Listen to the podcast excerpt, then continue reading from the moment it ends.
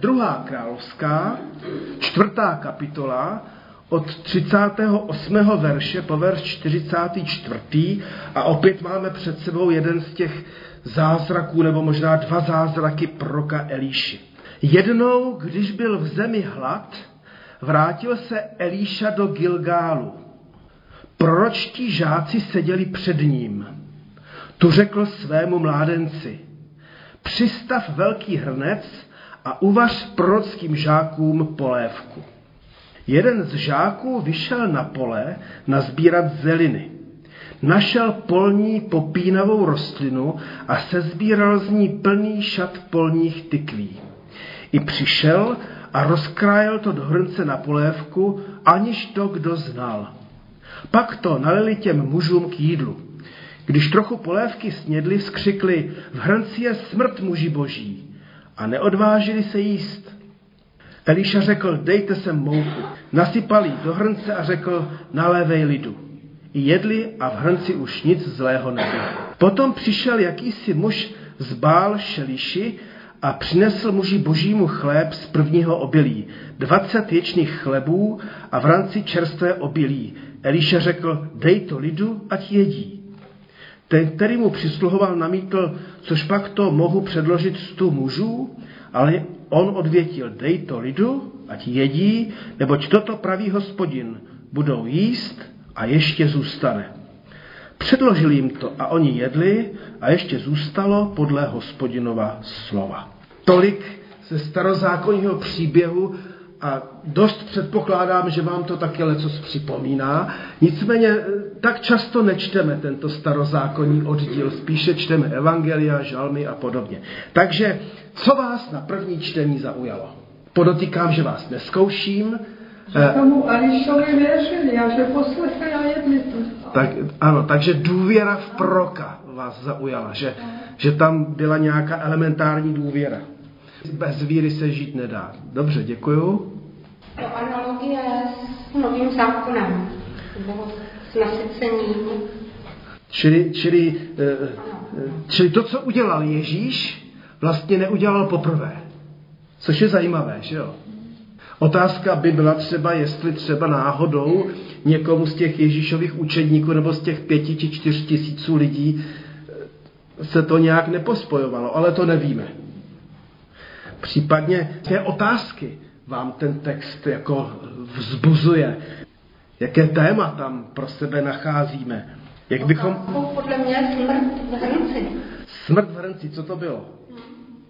Já jsem byl jednou na jednom takovém táboře ROH, kam mě rodiče uvrhli kdysi jako dítě. A teď jsme tam sbírali houby a teď to tam krájeli do polívky a nějaká žena si všimla, že teda jsou to fakt machomurky hlízovité. Jo? Takže jsem rád, že žijeme. Tak e, znovu říkám, že vás s tím neskouším. No pro mě e, je to samozřejmě taky téma zázraků. Jak je to možné? A co to vlastně ten Eliša udělal, když nasypal mouku do, do toho hrnce? Jestli třeba oni jenom neměli strach, jestli to bylo hořké pouze, těžko říct, co se stalo. Ale tak to jenom, že e, vlastně je to tajemný příběh. Tak můžete klidně sledovat se mnou ten text, já to mám v takových poznámkách. Četli jsme jednou, když byl v zemi hlad, vrátil se Eliša do Gilgálu. Máme před sebou téma hladu. A téma hladu se v Biblii objevuje mnohokrát. Nevím, jestli si vzpomenu, tak snad poprvé pořádně asi, asi ten hlad byl, když Abraham se stoupil do Egypta. Jo, že to byla krize určitá, která i, i otce víry svedla na, na cestu, kam e, jít neměl. Ještě se k tomu dostaneme. V Bibli se o hladu píše tedy na, v mnoha souvislostech, většinou samozřejmě jako o, o nežádoucím stavu. Nevím, jak zvládáte hlad, bratři, tak já typuju, že vím, jak my to zvládáme, ale jak vy ženy zvládáte hlad? Každý špatně. Každý špatně. Jaro Křivohlavý říká, že hlad je až po třech dnech nejedení, což byla jeho zkušenost z Terezína. že do té doby je to chuť. No tak, eh, hlad působí slabost, ohrožuje život, nejednou přivádí i věřící lidi do zlé situace a špatných konců.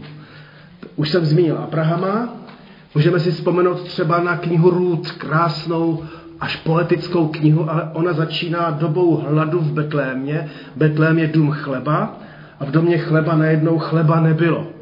A tak ten, ten muž, Elkána se jmenoval, se stoupil s manželkou a syny do Moábu, kde byl hlad a zase to byl problém.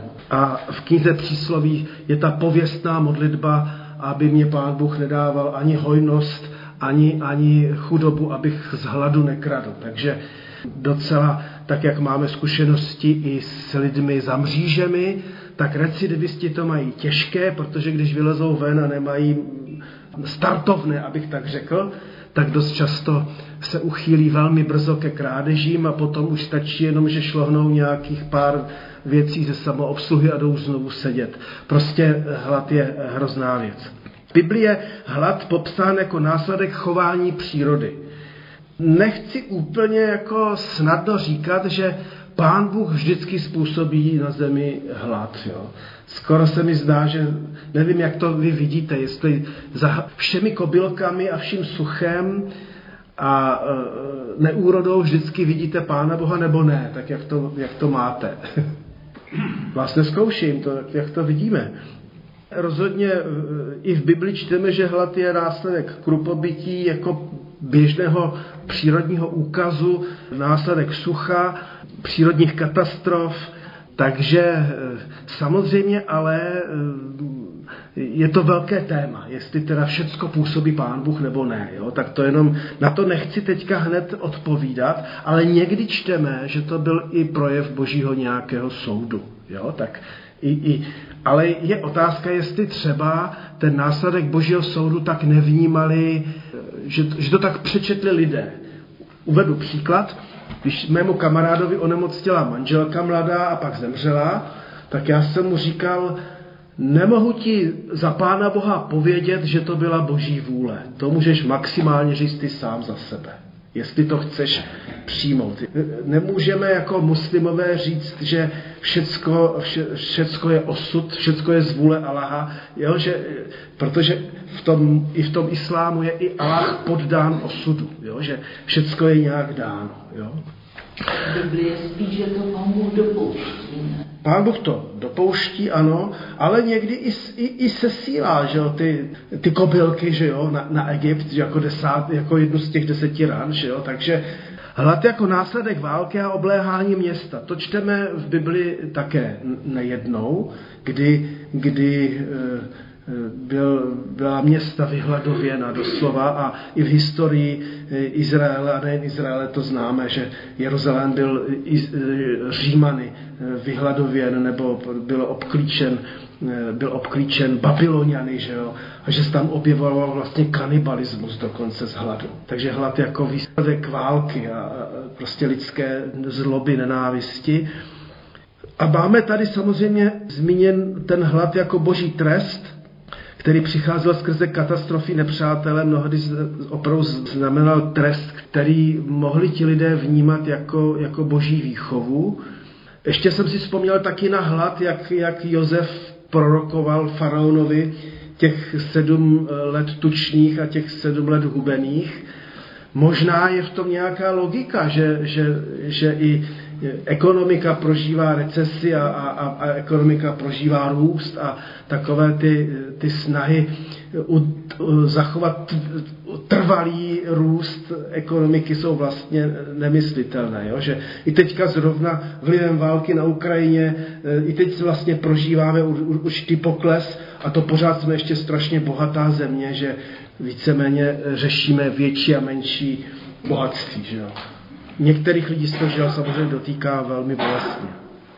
E, také v Bibli čteme hlad jako zkoušku, kdy Izraelci byli spaseni z Egypta, doslova, jenomže najednou žili v docela krušných poměrech na poušti, kde e, voda nepršela, jenom tu a tam byla oáza a najednou začali prožívat pokušení vrátit se zpátky do otroctví, kde aspoň měli plné hrnce e, masa, jak si to už i idealizovali a česneku a cibule a jak to za komunistů bylo lepší, protože každý měl své jistoty, že jo? Tak, takhle nějak to prožívali. A, a pán Bůh samozřejmě na té cestě se jich pak zastával, ale také napomínal, že jo? A nějakým způsobem i na tu zkoušku doplatil sám Mojžíš, že jo? Kdy, kdy v určité krizové situaci e, začal jako nějak i váhat. Potom samozřejmě máme v Bibli hlad jako dobrovolné zřeknutí se jídla, tedy půst. Nemyslí se většinou teda půst kvůli štíhlé linii, abychom jako zhubli, ale půst jako projev pokání, půst jako projev nějakého oddání se Pánu Bohu, ale většinou ten půst byl jako projev pokání. A je to zajímavé, že člověk zvolí hlad, zdává se toho, co potřebuje, aby vyjádřil Bohu, že myslí vážně to, že, to, že touží, aby Pán Bůh se nad ním smiloval. Asi pro mě nej, nejznámější eh, půst, nebo eh, jestli si vzpomenete vy, ale eh, v Ninive, jak, jak tam Jonáš vyhlásil vlastně zničení města a ty tam vyhlásili půst. Ale třeba tady mám odkaz na proroka Izajáše 58. kapitolu, tam prorok vlastně kritizuje ty pravidelné liturgické posty, kdy oni jako si říkají, tak my se zříkáme jídla, postíme se a teďka, pane Bože, nějak to nefunguje. A, a pán Bůh jim tam vlastně skazuje, ať se postí od násilí a od vyhrožování a od ne, asociálního jednání. Jo?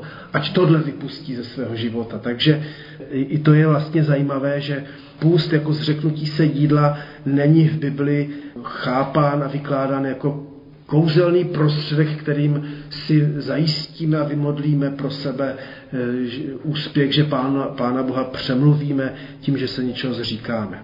Hlad se vyskytuje i v příbězích Eliáše a Elíši. Proroci působili v severním Izraeli a to znamenalo, že působili v prostředí, kde ten severní boží lid podléhal eh, bálovskému kultu a kultu plodnosti. To znamená, že když si vzpomeneme na Eliáše, tak ten působil za nej, vlastně ekonomicky nejúspěšnějšího krále Achaba a královny Jezábel. A ti právě e, měli za to, že e, vděčí za svůj, za svůj úspěch to, že ctili Bála, tedy boha plodnosti. Na druhé straně hospodin tam dopustil přes tři roky e, sucho, že tam nebyl déšť a což pak znamenalo nepochybně e, ekonomickou krizi samozřejmě a, a tak dál. No. Možná, že nás může i, i tato část dnešní biblické hodiny vést potom k vděčnosti za to, že hlad nemáme a taky k modlitbám třeba i za naši zem, protože přece jenom to sucho ze Sahary se pomalinku blíží a stoupá do Evropy a až k nám a a vím, že teďka nedávno, kdo si říkal, Moravino, vy se máte, mám v Čechách prší, jo. jo že, že přece jenom i toto je téma k vděčnosti, protože to souvisí s životem. No a e, takže tak. A potom máme ještě hlad jako téma, které postihuje věřící i nevěřící. My čteme, že Pán Bůh je dobrý u Pána Ježíše, že dává déšť i slunce na dobré i zlé. Ale Opak je pravdou, ne v tom smyslu, že by pán Bůh nebyl dobrý, ale že, že ty záplavy, když přišly na Moravu v 97. nebo tady na Prahu a na, na Čechy v roce 2002, tak samozřejmě za, zatopili křesťany nekřesťany. Jo, že, že to, a tady čteme vlastně v tomto našem příběhu, že eh, hlad postihl i prorocké žáky. Zase je to určitá nápověda, že když někdo je oddán hospodinu, tak to opravdu, já bych třeba klidně řekl, žel to neznamená, že nám se nevyhnou jako těžkosti eh, ekonomické a sociální. Prostě také se s tím budeme nějak potýkat. Takže tady zmiňuji právě Jakobovu rodinu. Jakob byl patriarcha, 12 synů, na nich je postaven Izrael a potýkali se jako Abraham, konec konců i jako Izák a jako i ostatní mnozí v Biblii popsaní s e, problematikou hladu. Tam jsem uvedl verš Genesis 41, 53 a 422, tak to jsem se přepsal. A je to ale i, i takové jako pro nás někdy složité téma, když čteme v žalmech, lvíčata strádají hladoví, ale nic dobrého nechybí těm, kdo se dotazují hospodina. Člověk by rád se i takového jako verše uchytil, ale pak jako vidíme, jak je to, jak je to někdy, někdy složité. Nebo od své mladosti, až jsem už starý, jsem neviděl, že by byl opuštěn spravedlivý, nebo že by jeho potomci žebrali o chléb. Zase je to krásné vyznání žalmisty, akorát si říkám, že možná, že v té naší bohaté společnosti se nám to takhle jako docela dobře vyznává, jo? Ale, ale možná to třeba může být i tak, že že přece jenom možná ti zbožní nějakým způsobem mohou když se drží lidu božího a církve nacházet e, nějaké zastání. Na druhé straně u, u proroku čteme a i u, v Tóře, tedy v knihách Mojžíšových, že hospodin vyzývá, ať se lid stará o vdovy a sirotky.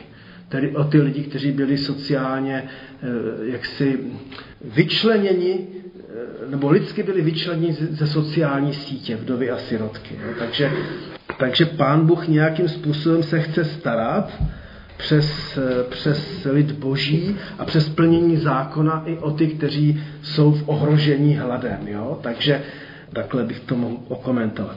Čtenáři Bible se musí vyvarovat tedy doslovného či mechanického chápání Bible. Pán Bůh je věřícímu velkou pomocí v čase nouze, ale nelze se domnívat, že ekonomická recese se nedotkne zbožných lidí. Tady si můžeme přečíst z Jeremiáše 14. kapitoly 15. verš. Tam jsem si napsal, že to je takové eh, pozoruhodné eh, srovnání. Toto praví hospodin proti těm prorokům, kteří prorokují jeho jménem. Já jsem je neposlal. To oni říkají, v této zemi nebude meč a hlad. Mečem a hladem umřou ti proroci do jednoho. Jo? Takže tady je najednou střed proroků. Jedni proroci hlásali prosperitu, sice Babylon se blíží, je tady nebezpečí, ale ale nemůže se nám nic stát, protože hold hospodin, eh, hospodin je s námi. A Jeremiáš vlastně říká na taková slova nespolehejte. Takže kdybych to měl nějak aktualizovat, eh, modleme se i za Ukrajinu, obilnici Evropy, modleme se za tu, tu dobu, ve které teďka jsme, která tady dlouho nebyla, protože, protože je to doba nebezpečná a, a, a mnozí, mnozí strádají. Tak eh, tolik ta kapitola o hladu. Chcete k tomu něco dodat nebo doplnit? Tak, teďka máme ty prorocké žáci. Proč ti žáci seděli před ním? To je téma. S prorockými žáky, tedy syny z Bételu a Jericha, jsme se už setkali na počátku, když šel eh, Elíša tu poslední cestu se svým duchovním otcem Eliášem. Eh, a tehdy vlastně Elíša byl prorockým žákem, takovým učněm, bychom říci.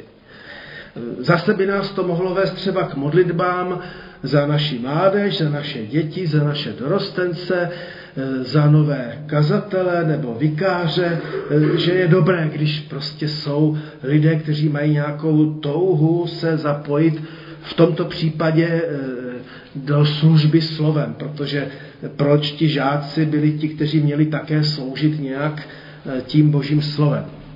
Eh, proč ti žáci se objevují už v době Samuelově v Rámě, kde byl dům či prorocká škola? To je taky zajímavé vlastně, že teda vždycky byli asi lidé, kteří nějakým způsobem inklinovali taky k tomu, aby se eh, vlastně připravovali k takové nějaké službě, dokonce i teoreticky, duchovně. Jednalo se o prorocká společenství mádenců, kteří se drželi proroku nějakých duchovních osobností, inspirovali se jejich činy i slovy právě. Myslím si, že ty jejich činy byly důležité, protože právě na Elišovi to dobře vidíme, že on hodně v úzovkách kopíruje toho svého otce Eliáše, kdy koná podobné skutky. Nechávali se jimi ovlivnit, zachovávali jejich učení, byli jakousi alternativou života ti proročtí žáci prostě nežili běžný rodinný e, život, ale většinou někde jako v poušti, někde jakási i, i alternativa, že křesťanství má více podob, bychom třeba dneska mohli říci. Jo? A že navzdory tomu, že všelijaké ty, ty kláštery i v historii církve Kristovi se žel i, i zvrhly v neřestná místa, tak přesto měli a mají své místo v, v, v lidu božím. Nejen tedy ale Samuel, Eliáš a Elíša, ale například i Izajáš měl, měl uh, prorocké žáky, to je zajímavá poznámka, to, to je dobré si všimnout, já to mám odkaz na Izajáš 8.16, jo, takže sám, sám Izajáš vlastně pocházel z kněžské rodiny a takže on měl jakousi, řekněme, církevní výchovu od peřinky. Víme i o prorockých žácích z doby Amosovi, a také i o Jeremiášovi. Jeremiáš měl svého Bárucha.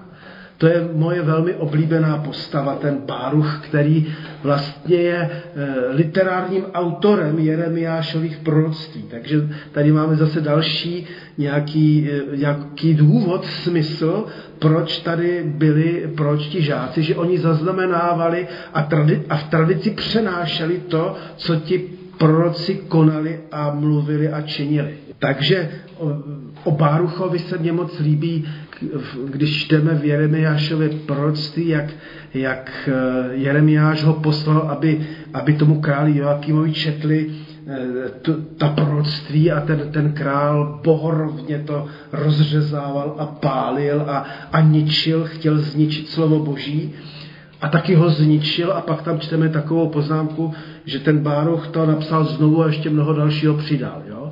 Takže eh, zajímavá role eh, prorockých žáků zachovávat hospodinovo slovo. Jo, takže my někdy čteme Bibli a máme pocit, že tak, jak se ty události v Bibli od začátku do konce odehrávají, že tak to bylo zároveň zapisováno, ale to tak nebylo. Jo. Takže eh, většinou to opravdu bylo tak, že se ty příběhy nesly ústní tradicí a vyprávěly se a, a pak teprve se zapisovaly. V novozákonní době víme o žácích farizeů, protože tam máme takovou poznámku, jak to, že se učedníci farizeů, naši a Janovi mm, jako postí a tvoji Ježíši se nepostí. Jak je to možné? Jo? Takže zase, zase ta tradice těch, těch žáků a těch, těch učitelů tam byla a, a v judaismu to tak bývalo, že žáci si vybírali své učitele jo, která jako škola rabínská jim nějak eh, byla sympatická nebo je lákala, tak jako dneska si vybírají lidé školu, třeba i teologickou, že seminář ETS nebo fakultu ETF husickou, Zatímco Pán Ježíš Kristus ten sám si vybíral učedníky. V tomto bylo jako fakt jako jiné, že teda Kristus sám teda se rozhodl, koho chce povolat, které pak chce vychovávat. V evangelním prostředí se často mluví o takzvaném učenickém modelu, to je v tom prostředí naší církve, baptistů a, a metodistů a jinde, že teda eh, křesťané mají žít nejenom tak, aby sami, řekněme, zvládli a přežili své křesťanství, ale aby ho předávali dál. Jo? Myslím si, že nejpřirozenější učednický model je, když nám fungují zdravé křesťanské rodiny. Jo? Jo, takže tadyhle bratr vychoval syna, ten je kazatel například. Jo? Já jsem vychoval nějak děti a, a vidím jako obrovskou milost a jenom milost, že se vůbec drží církve. Jo? Že, že, že to není samozřejmé, protože často spolu na svůj příklad, který bych nechtěl sám následovat, jo, když člověku ujeli nervy, nebo když, jsem, když, když prostě jsem byl více než nedokonalý a hříšný. Takže, takže přesto ale pořád tvrdím, že když se rodí děti do našich křesťanských rodin, že to je to nejlepší, co se jim může stát. Jo? Samozřejmě jenom s tím rizikem, běda tomu, jak říká Ježíš, kdo by pohoršil jednoho z těch nejmenších. To je naše křesťanské riziko, že bychom nějakým způsobem eh, dětem způsobili to, že by si řekli, no tak, tak to nechci. Já jsem se minulý týden setkal s jedními lidmi, a nebyli to křesťané, ale uh, oni, ten muž i ta žena říkali, že my, my, jsme, my spolu žijeme 15 let a, a nev, nevzali jsme se. A, řek, a teďka mě říkal důvod, no u mých rodičů ta, to manželství zkrachovalo, tam se k sobě chovali hnusně, u jejich rodičů taky, tak my jsme to už jako nechtěli zkoušet. Jo? Takže ty, ty příklady někdy jsou hod, eh, i takové. Ale v církvi přece jenom eh, bych řekl, že, že nám v těch rodinných eh, školách, abych tak řekl, možná úplně nejvíc hrozí pokrytectví, že, že něco jiného děti budou vnímat, jak se chováme v neděli v kostele a, a, a něco jiného, jak se chováme od, od pondělí do soboty. Proto nám bratr Urban vždycky v Brně říkal, křesťan má být hlavně od pondělí do soboty. V neděli to už pak jako zvládneme. Takže Elišovi žáci sdíleli s národem a také s Elišou celý život, včetně hladu, snášeli společný úděl. Eliša měl pro ně v této situaci nadějné slovo a praktickou pomoc. Myslím si, že to, že právě se vytvářely a dodnes vytvářejí že komunity zborů, církve, společenství, že to, je, že to je taky sebezáchovné. Že nějakým způsobem nakonec i v tak velkém sboru, jako je Soukenická, tak tu máme takové skupiny, části, které o sobě více vědí než jiné a že s nějakým způsobem neseme eh, ten svůj úděl nebo ty své starosti a že to je eh, nápomocné. Tak, chcete k této části něco doříct? Mluví se tam o záchraně života. Tam je ten první zázrak dnes zaznamenaný, oni říkají, že v tom hrnci a v té polívce je, je smrt, že jo, a Elíša řekne, dejte se mouku, nasypali do hrnce a řekl, nalévej lidu i jedli a v hrnci už nic zlého nebylo. Tady, tady to překračuje naše, naše eh, chápání úplně. Jsme svědky události v Gilgálu, v tom památném místě poblíž Karmelu, kde Jozue ohlásil boží slovo o tom, že hospodin od Izraele odvalil egyptskou potupu. Jo? Takže tady je něco podobného. S Gilgálem jsme se už potkali, když Elíša doprovázel Eliáše. Gilgál znamená kromlech, což je kamenný megalitický kruh, tedy památné místo s duchovním obsahem. Jakýsi Stonehenge třeba, nebo něco takového. Jo? Místo, kde teda se co si duchovně odehrálo, kdysi odehrávalo a odehrává i dnes Starozákonník Jiří Beneš k tomu dodává, stejně jako v Gilgálu odstranil hospodin egyptskou potupu, odstraňuje v něm Elíša smrt v hrnci. Gilgál je tedy místem odstranění.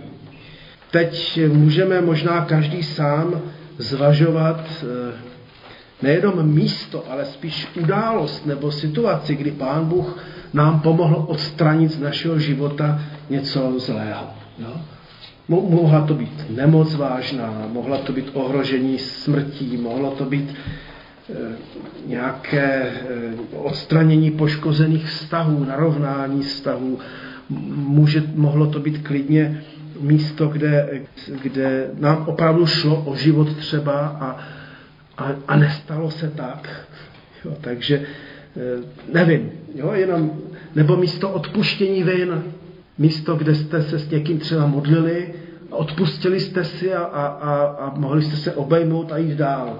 To, aspoň pro mě jsou to takové nej, nejsilnější momenty, momenty v životě, protože říkám, že jako křesťané nejsme schopni si neublížit. Jo? To, nejsme schopni nějak eh, se nezachovat eh, špatně, nebo respektive nejsme schopni vždycky se zachovat dobře. Jo? ale čeho bychom měli být schopni si vždycky odpustit a smířit se. Jo? A, a iniciativní byl od počátku do konce prorok. Vyzval k vaření polévky svého mládence, takže zaznamenal ten hlad. Patrně se jednalo o Gechazího, o kterém jsme četli už i minulé a o kterém to bude ještě příště. Zajímavé ale je, že Elišův rozkaz jde splnit někdo jiný. Tam právě je to zajímavé, že tam asi to ten Gechazí nebyl, a nevíme, jestli se jednalo o neposlušnost, laxnost nebo zbytečnou iniciativu tam toho jiného proroka, jo, nebo žáka prorockého. Nicméně Eliša nedal přesné instrukce, z čeho a jak se má polévka vařit. Tak to jsou jenom takové drobné poznámky. Jo. Následkem bylo, že jeden z prorockých žáků nazbíral polní tykve, tedy zeliny či popínavé rostliny, eh, hebrejským jménem orod, což znamená světla. Nicméně světlo nenašel a našel tmu, našel smrt. To je jenom tak, je, je to zajímavé, že, že to je takto popsáno. Biblický text je velmi stručný, neříká vlastně, co způsobilo nebezpečí smrti, ani jak chemicky protijed zapůsobil. Jo, to, to vlastně se nedovíme. Tady zase vidíme, že nemůžeme eh, Bibli brát v úvozovkách doslova v tom smyslu, že když bychom si uvařili polív, eh, chumorek zelených, že když tam nasypeme mouku, že třeba to bude v pohodě. Že jo? Veškerá pozornost je věnována slovům proroka, který má vše pod kontrolou, Dokonce není nikdo ani kárán za chybu či neposlušnost. To je taky zajímavé. Že vlastně tady se stane nějaká nepříjemnost, nějaké ohrožení a není tady výčitka, jako že, že někdo něco zkazil schválně nebo, nebo omylem. Takže novozákonní text nás nakonec třeba odkazuje i k tomu, k tomu těžce vysvětlitelnému a odvážnému textu z Marka 16.18, že ti, kteří jako uvěří v Pána Ježíše Krista, budou brát do ruky hady a kdyby něco otráveného snědli, tak se jim nic nestane.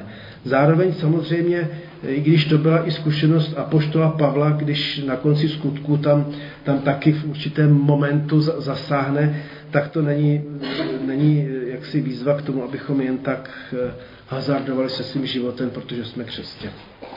No a pak jsme tady u druhého zázraku, zázračné nasycení. Dej to lidu, ať jedí, neboť toto pravý hospodin budou jíst a ještě zůstane. Nepletuli se, bylo tam 20 nějakých těch chlebů, že jo, nebo kolik. Tento oddíl má ze všech Eliášových příběhů nejblíž k příběhu Pána Ježíše, jo, jak to správně nás poučila. Konkrétně k nasícení zástupů, Doba hladu pokračovala, když tu přišel jakýsi muž nejmenovaný a tady se zase objevuje nějaký nejmenovaný člověk. Už jsme se s tím vlastně setkali a ještě se setkáme s docela obyčejnou dívkou eh, v tom Námanově dvoře. Že, že, že vždycky se někde ještě objeví někdo ještě jiný, než je prorok. Někdo jiný, kdo, kdo nemá ani vlastně jméno. Jo? A ten člověk eh, je, je nedílnou součástí pomoci a záchrany, takže si u toho vždycky říkáme, že já i vy, obyčejní lidičkové, můžeme být dobrým kolečkem v soukolí dobrých věcí hospodinových. No. Takže ten člověk eh, přišel, měl potřebu se starat o proroka, neznámý muž pocházel z pohanského města a místa, což může naznačovat, jak píše Beneš, že prorok přitavoval i pohany, anebo že pohané sami o něj nacházeli to, co nenašli u Boha, plodivé síly bála. I v našem sboru se občas stává, díky Bohu, že k nám začínají přicházet lidi, kteří ještě nevěří v Boha, ale nějakým způsobem se začínají zapojovat do toho společenství, nějak, něco dobrého přinášejí sami ze sebe. A myslím si, že to je hezký a že to je správné a, a, a že e, i oni jsou nějakým způsobem od hospodina. No a jsme svědky logické diskuze mezi neznámým mužem a prorokem, tedy mužem božím, protože 12 ječních chlebů nemůže nasytit 100 lidí. Takže e, na jedné straně tady máme střet logiky se střetem slova prorockého. Jo? Tady není žádný přímý odkaz na Bibli, že bychom si říkali, takhle to vždycky funguje. Pak to se s tím setkáváme právě u Pána Ježíše, který je tady vlastně, který pak je vlastně v roli mocného proroka. Lze usuzovat, že Eliša citoval hospodina, který k, k němu mluvil. Pozorhodné na tom je, že prorok jednal podle slova božího. To znamená, tak jak to tady čteme, tak eh, prorok nejednal jenom tak, že ho to napadá, napadá ale že byl teda inspirován Bohem. A pak slovo se naplnilo a všichni se najedli a ještě zbylo. Pisatel tady zase připomíná, zdůraznil podle hospodinova slova. Takže nás to jako při biblické hodně vede k tomu, abychom četli Boží slovo, abychom ho nevykládali mechanicky a jako otrocky doslova, ale chápali smysl toho Božího slova, ale podle slova Božího žili. Jo? To, to jsou takové jako důrazy dneška. No a nakonec jsme svědky zvláštního privilegia muže Božího a jeho žáků, prostě i v době hladu se nasytili. Pán Bůh má přece jen zvláštní péči o svůj lid, i když se ani věřícím lidem nemohou vyhnout trápení a starosti života. Myslím si, že přece jenom požehnání církve bylo a je vždycky velké. Jenom po, co mě teďka znovu napadlo, já jsem to určitě i, i zmiňoval tady, ale e, měli jsme kdysi na Smíchově rozhovor, takovou diskuzi s tehdejším synodním seniorem evangelické církve Joelem Rumlem a on říkal, jak vlastně i v době komunistické totality si mohli v těch svých zborech užít demokracie. Prostě fakt normálních voleb staršostva nebo hlasování o faráři a tak. Jo? Že, že jako nějakým způsobem v té církvi přece jenom ještě se uprostřed totality v něčem se dalo myslet i, i žít svobodně. Jo? Že my jsme neměli s Leninem na věčné časy, ale s Kristem, že jo? A, a jinou věčnost jsme vnímali, než, než byla e, věčnost se Sovětským svazem. Takže i, i uprostřed nouze lze nacházet e, v božím lidu nasycení, jaké jinde není.